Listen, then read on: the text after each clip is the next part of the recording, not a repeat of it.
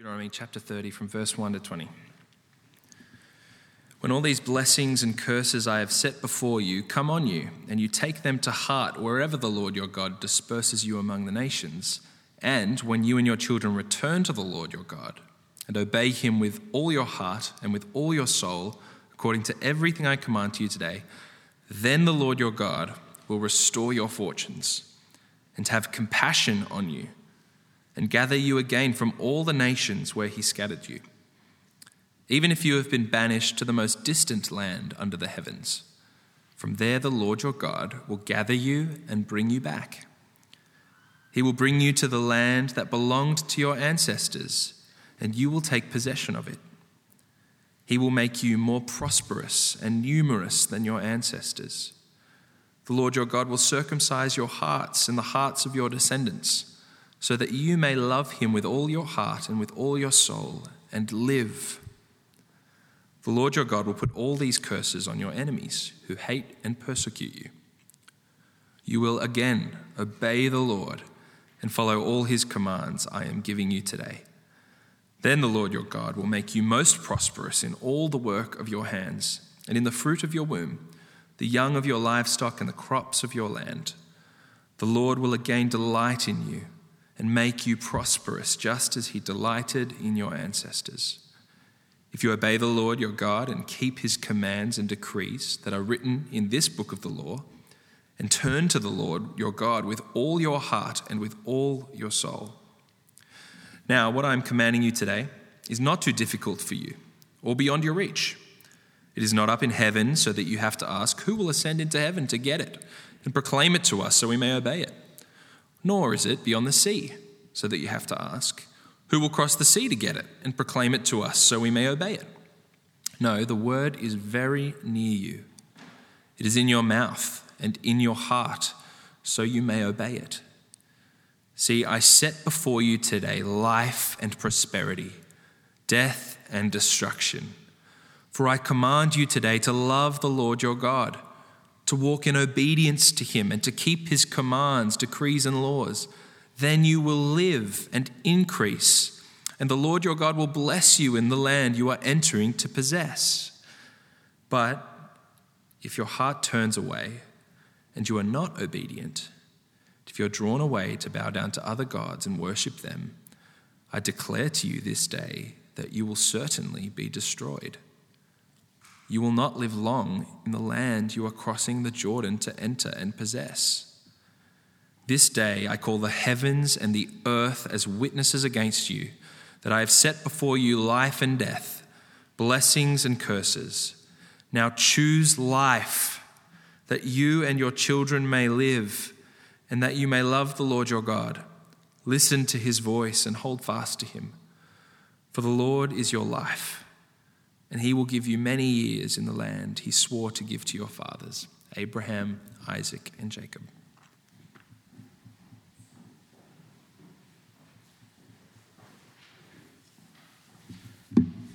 I'm going to continue reading from Romans chapter 10 on page 974 of the Pew Bibles. Moses writes these things about the righteousness, that is, by the law. The person who does these things will live by them. But the righteousness that is by faith says, Do not be in your heart, who will ascend into heaven? That is, to bring Christ down. Or who will descend to the deep? That is, to bring Christ up from the dead. But what does it say? The word is near you, it is in your mouth and in your heart. That is the message concerning faith that we proclaim. If you declare in your mouth Jesus is Lord, and if you believe in your heart that God raised him from the dead, you will be saved. For it is with your heart that you believe and are justified, and it is with your mouth that you profess your faith and are saved. As Scripture says, anyone who believes in him will never be put to shame, for there is no difference between Jew and Gentile. The same Lord is Lord of all, and richly blesses all who call on him.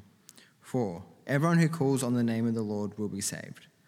How then can they call on the one they have not believed in? And how can they believe in the one whom they have not heard? And how can they hear without someone preaching to them? And how can someone preach unless they are sent? As it is written, How beautiful are the feet of those who bring good news.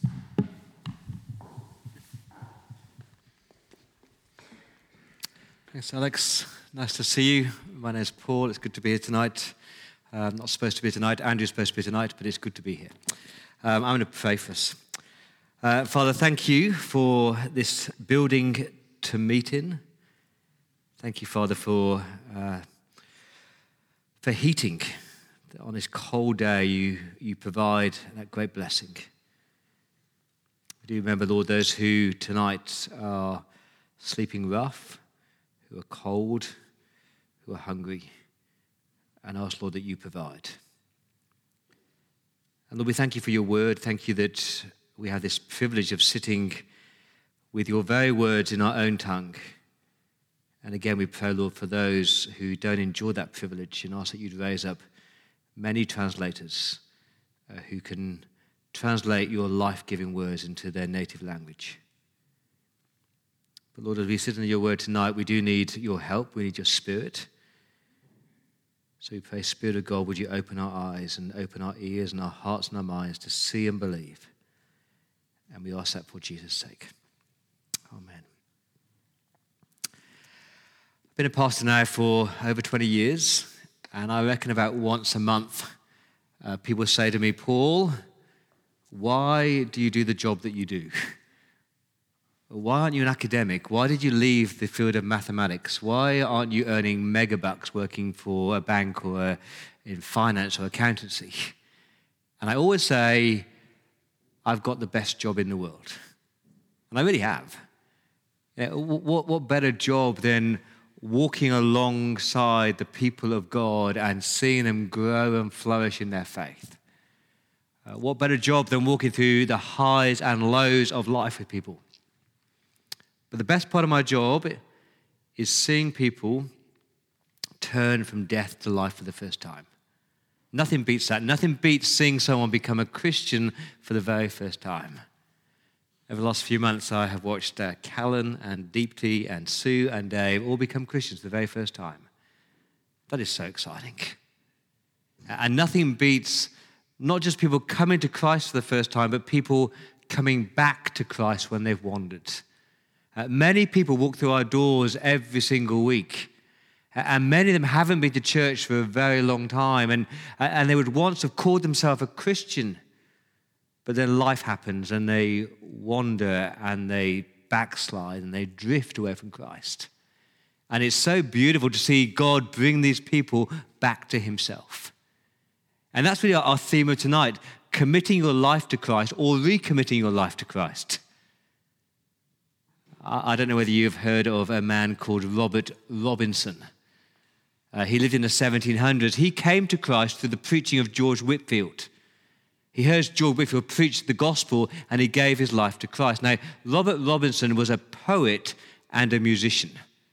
And he was so excited by his newfound faith that he wrote a hymn. And here's how the hymn goes Come, thou fount of every blessing tune my heart to sing your grace. Streams of mercy never ceasing call for songs of loudest praise. And it was his hymn of celebration and praise for God's grace and his mercy and his blessings. But then life happened. And Robert Robinson wandered from the faith. He drifted.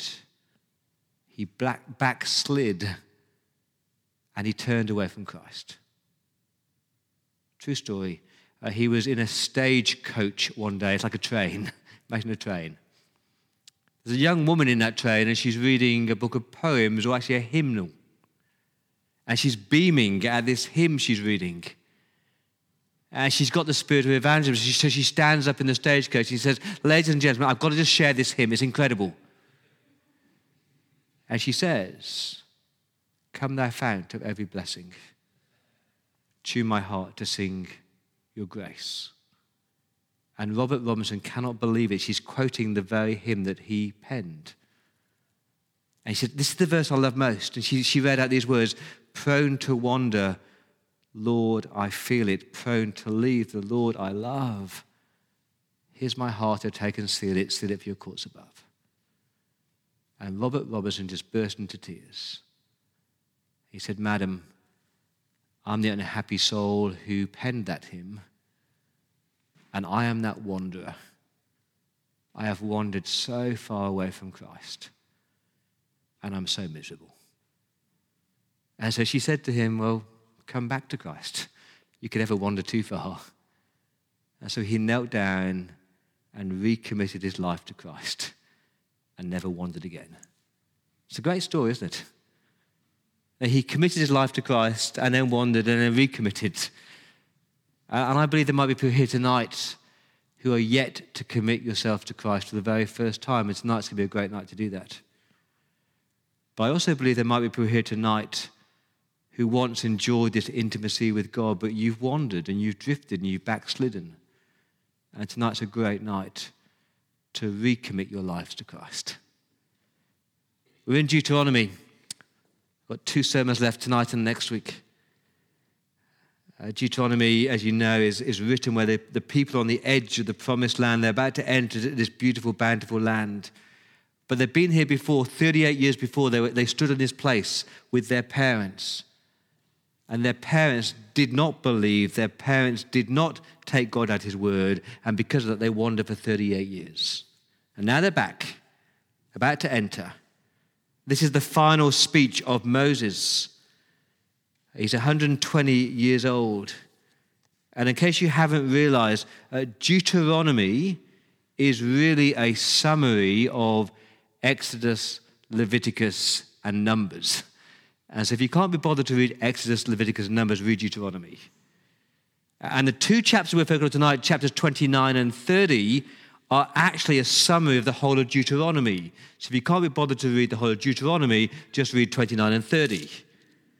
And if two chapters is too much for you, just read two verses, which is Deuteronomy 30, verse 19 and 20, because that's really a summary of the summary of the summary. So let me read them to you. Open your Bibles, Deuteronomy 30, verses 19 and 20. Moses, the great pastor, the great leader, the great evangelist, he stands up and says, This day I call the heavens and the earth as witnesses against you, God's people, that I have set before you life, literally, or death. Life or death blessings or curses. That's the book of Deuteronomy. Life, if you love God and obey God and pursue justice and holiness, life. But the alternative is death. Uh, blessings, experiencing God's kindness and God's provision and God's protection, or, or curses. Now, here's the clinch choose life. That's the challenge. You've got these two paths life or death, blessings or curses. Now choose life, he says. Please choose life. I'm begging you, enjoy the blessings of God, obey God, love God, serve God, choose life. So you and your children may live. Not just live in a land, but live eternally, live with God. And that you may love the Lord your God, listen to his voice, and hold fast to him, for the Lord is your life and he will give you many years in the land he swore to give to your fathers, Abraham, Isaac, and Jacob. That is the book of Deuteronomy in two verses. We're going to unpack that tonight. Moses asks the people of God to make a commitment. And I do feel our world is commitment shy. It's good to demand a commitment. Looking back on my life, I think there's four big moments of commitments. Uh, one was over 20 years ago when I knelt in a cathedral before an archbishop at my ordination service. And I made commitments and promises to love, serve, and obey God in holiness and purity, and to serve His church and to serve His people all the days of my life. That's a big commitment. Uh, 11 years ago, I stood in front of Rachel and I made a commitment that I would love her and cherish her until the death we parted us. That's a big commitment. A few years ago, I made a big commitment uh, when I had formally adopted Sam to be my son, committing to be his dad to the day I die. They're big commitments. But the biggest commitment I've ever made was 30 years ago. 30 years ago, in a little room in Oxford, by my bed when I knelt down and I committed my life to Christ. And I said, Lord Jesus, I can't believe you love me, but I want to love you too. And Lord Jesus, I can't believe you forgive me, but I want to follow you. And that was the moment my life turned around. But you know what? Ordination, marriage, being a father, being a Christian is not a one off commitment, is it? It's a daily commitment to say, today I'm going to be a good minister, a good husband, a good father, and a good Christian. So, what does it mean to be committed to God, to make a commitment? I've got two T's. Here's the first one trust and the second one is turn. Trust God and turn to God. So, firstly, trust God. The word trust means that you depend on Him, that you rely on Him, that you believe in Him, that you, you put all your weight onto Him. So, who is this God that the people of Israel were called to trust in? Well, you trust in the all powerful God. And we sing about this, and we sing, uh, God is able, and we quote, God is able to do immeasurably more than we ask or imagine. We love that verse. But do you really trust that, that God is all powerful? Look at 29, verse 2. Moses summarizes the whole Deuteronomy. Moses summoned all the Israelites and said to them, Your eyes have seen all the Lord did in Egypt to Pharaoh, to all his officials, and to all his land. With your own eyes you saw those great trials, those signs, and those great wonders. He says, Come on, Israel, you were there.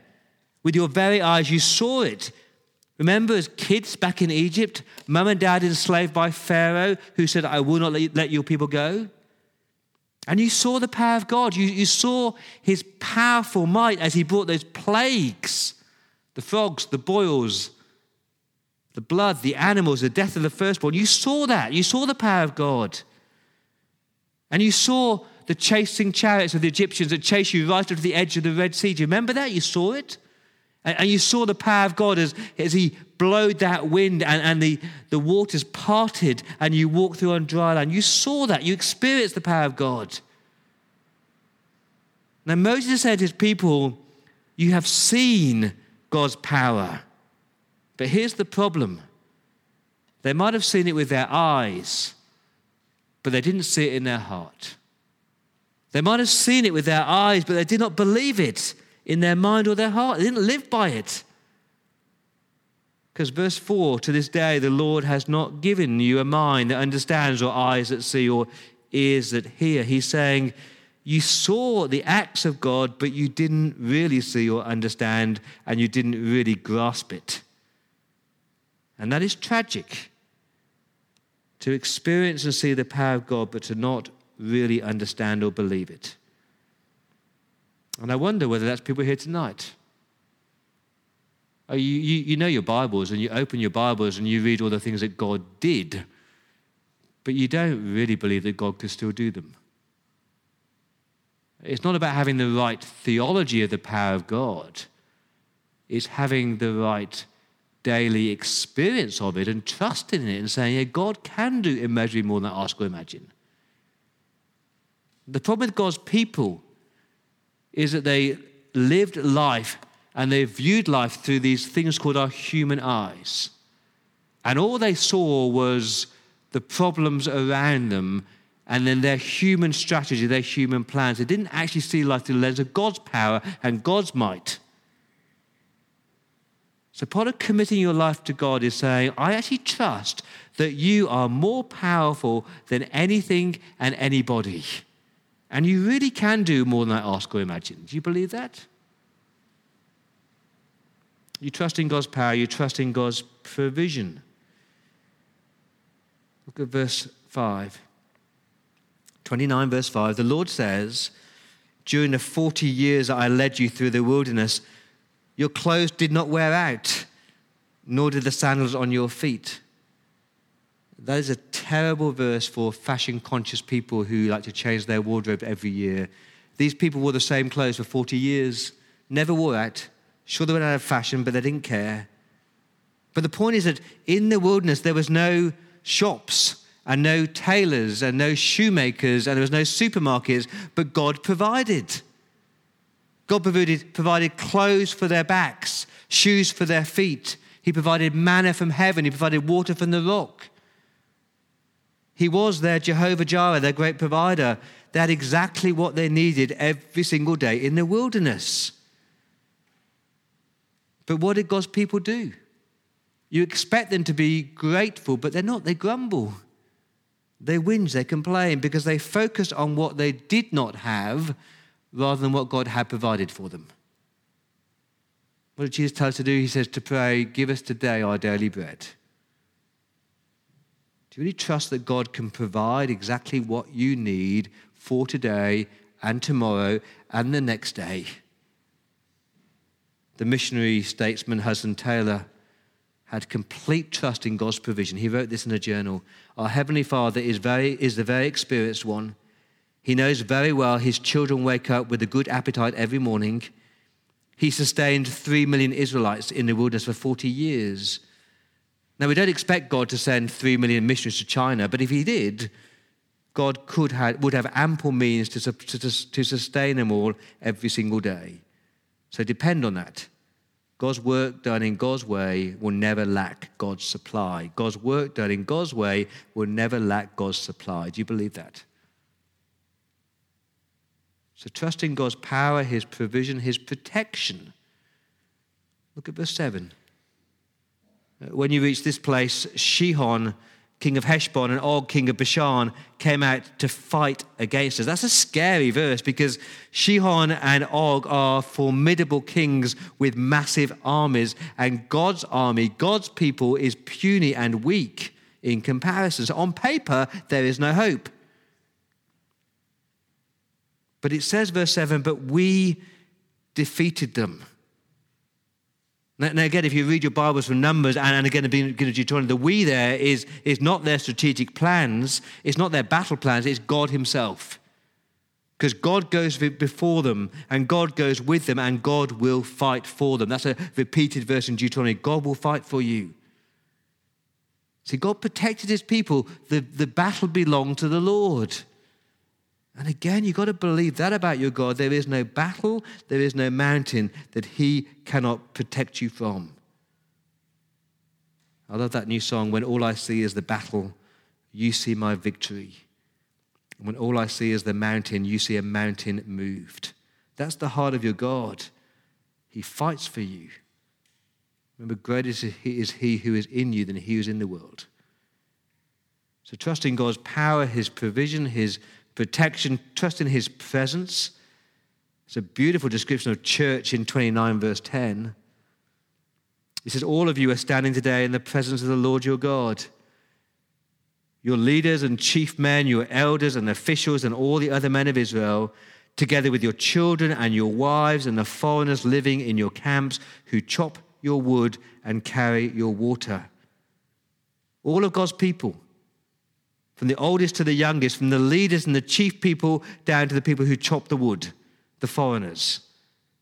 Because in God's eyes, there is no superiority or inferiority, all equal. And they gathered together, verse 10, in the presence of the Lord your God. And when you read that verse, you're supposed to be slightly scary. Because the word of God says that no one can stand in the presence of the Lord and live. Remember when Isaiah came into the presence of God? He was terrified and says, Woe is me, a man of unclean lips. When Daniel came into the presence of the Lord, when John came into the presence of the Lord and got a glimpse of God, they were overwhelmed by his holiness and his greatness and his glory. And here are God's people standing in the presence of the Lord their God, and I think exposes their desperate need. Lord, I need you. But as we gather tonight in the presence of God, we don't gather with fear and trembling, do we? Because because of the Lord Jesus Christ. Because of our Emmanuel, the God who is with us. We don't have to meet in a building to meet in the presence of God. He's with you all the time, 24 7. And again, do you believe that, that? That you live your life in the presence of the Lord your God, the mighty one, the holy one, the good one? He never leaves you, never forsakes you. I shared earlier this year about the, the walk that I took Sam and Nate and Elijah on and we walked around from Balmoral Beach to Chinaman's Beach, around the headlands there, around the rocks there. It's a beautiful walk, except when the tide turns and the tide comes in. Because then the water gets to be about this high and your son is about this high. And I don't just say, Come on, Elijah, learn to swim. I say, No, let me carry you. Hop on my back, let me carry you. Let me carry you through this deep waters until you get to dry land again. That's what it means for God to be present with you 24 7, carrying you, holding on to you, and never letting you go. So trust in that, His power, His provision, His protection, His presence, and His judgment. You've got to believe that God is a God of judgment. He will not be mocked, He will not tolerate idolatry or worshipping of other gods. He is the one and only God, He is unique. Verse 17 You saw among them, that is, the Egyptians, their detestable images and idols of wood and stone, of silver and gold. Please be careful you don't make an idol of wood or stone or make an idol in your heart that gives you short term pleasure. Be very careful, verse 17.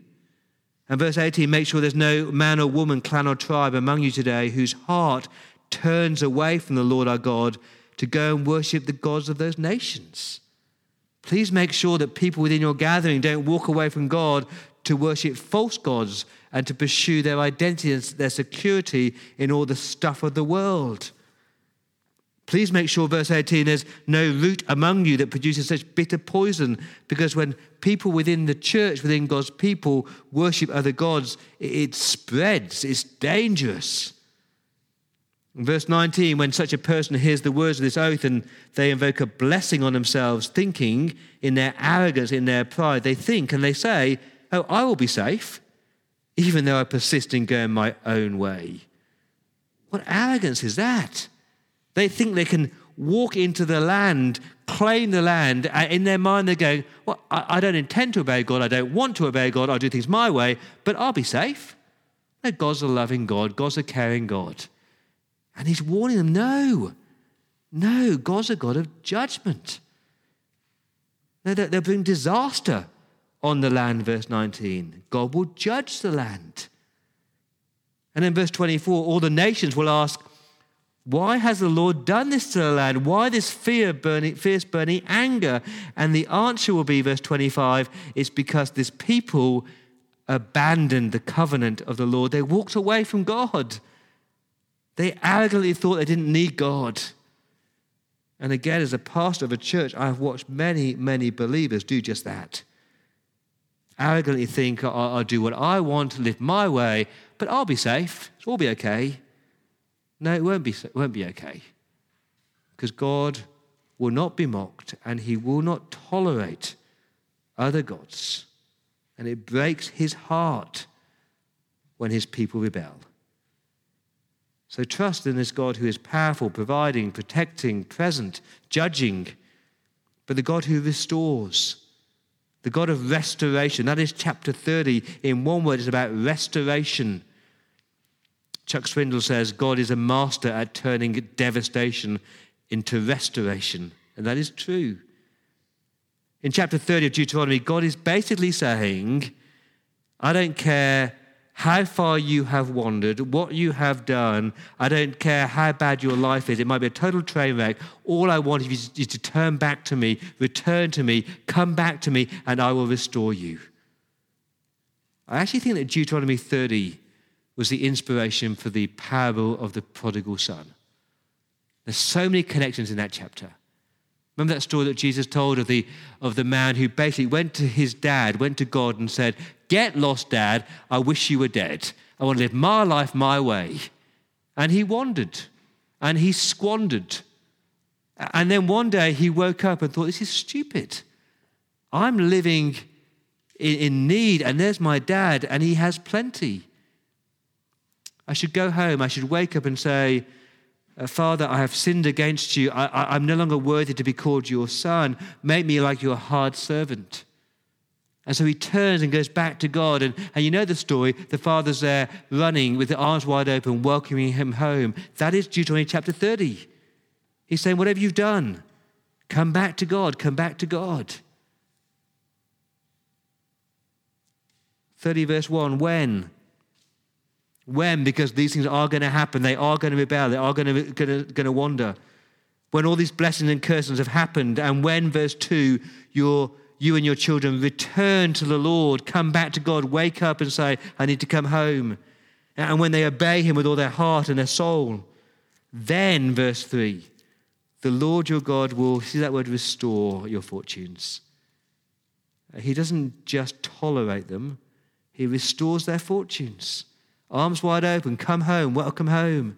Because his heart, verse 3, is one of compassion, one of mercy, one of love. He loves his people and he loves to gather them again from all the nations. This idea of a father welcoming his family back home. And even if you've been banished to the most distant land, verse 4, from there the Lord your God will gather you and bring you back. It's a beautiful picture of restoration. They didn't deserve it, their life was messed up, but our God is one of restoration and compassion. Now, that's the God you're committing to. Does he sound like a terrible God? All powerful, all providing, ever, ever present, all protecting, the one who will judge wrong, but longs to restore you. So trust him. And then turn to him.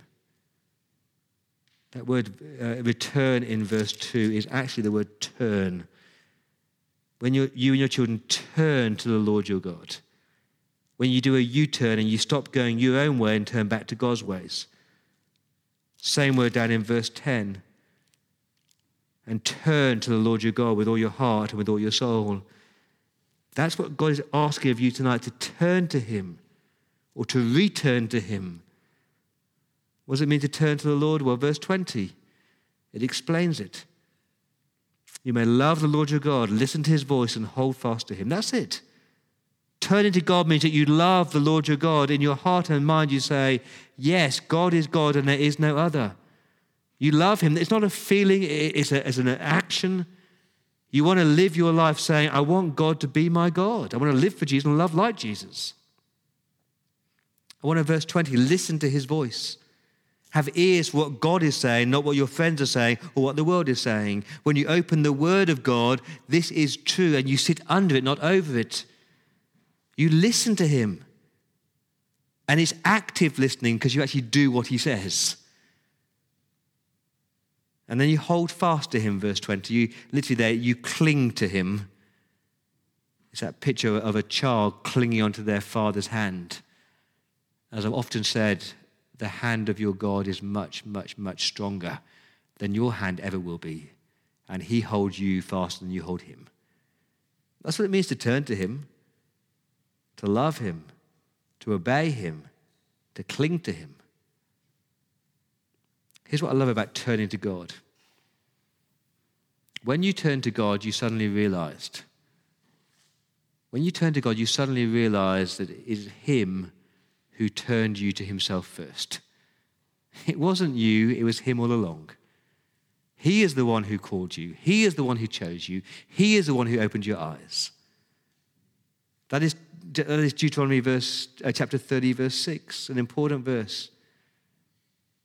The Lord your God will circumcise your hearts and the hearts of your descendants so that you may love him so, unless God has circumcised your heart, you cannot possibly love Him. But it's God who works in your heart and transforms your heart and does that inward circumcision, that inward change of your heart. As Jeremiah or Ezekiel would say, it's God who turns your heart of stone to a heart of flesh. It's God who puts the Spirit of God in your heart. That's why you turn. You might not have realized that, but if you're here tonight as a Christian, there was a day when you committed your life to Christ. But the only reason you committed your life to Christ is because the Spirit of God prompted you and prodded you and opened your eyes to see Jesus. So all glory to Him, not to you. And I love that truth because there are, so many of my, of my family who don't yet know Christ. My mother, my brother, my sister, every single nephew and niece in the UK and lots of friends. I need God to circumcise their hearts. I can preach till I'm blue in the face. I need God to circumcise their hearts so they might turn to Him and be saved. It's God who changes people, not us. It's a God who delights in His people. When you turn to God, He delights in you. I was really struck by that word in verse 9. It says this Then the Lord your God will make you the most prosperous in all the, the works of your hands, in the fruit of your womb, the young of your livestock, the crops of your land. He's going to bless you. Here it is the Lord will again delight in you, again delight you. He delighted in you once, and now he delights in you again, and make you prosperous, just as he delighted in your ancestors. I'm, I'm not sure that many of us have that in our vocabulary, the idea that God delights in us. Do you ever think like that? God delights in you. He doesn't detest you, He delights in you. He doesn't tolerate you, He's, thrilled with you. And it's that picture of a father who is delighting in their child. I remember being at a, a preschool nativity service. It was slightly torturous. A nativity play. And there's this young four year old who had the part of a shepherd with his tea towel on his head. He had no words to say at all. He just walked onto the stage as a shepherd, walked off again. And there's a, a bloke behind me. Well, when this little four year old walked onto the stage, the bloke behind me went, Yes! I was like, Oh, there's a proud dad who just loves his son.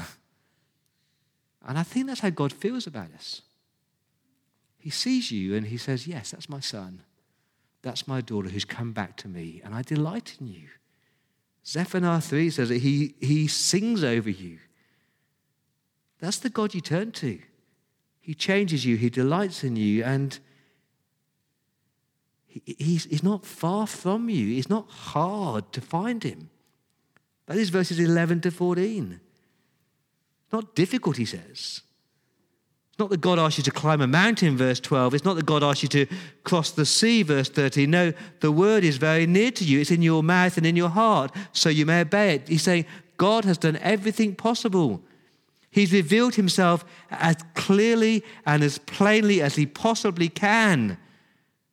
It's not distant, he's close.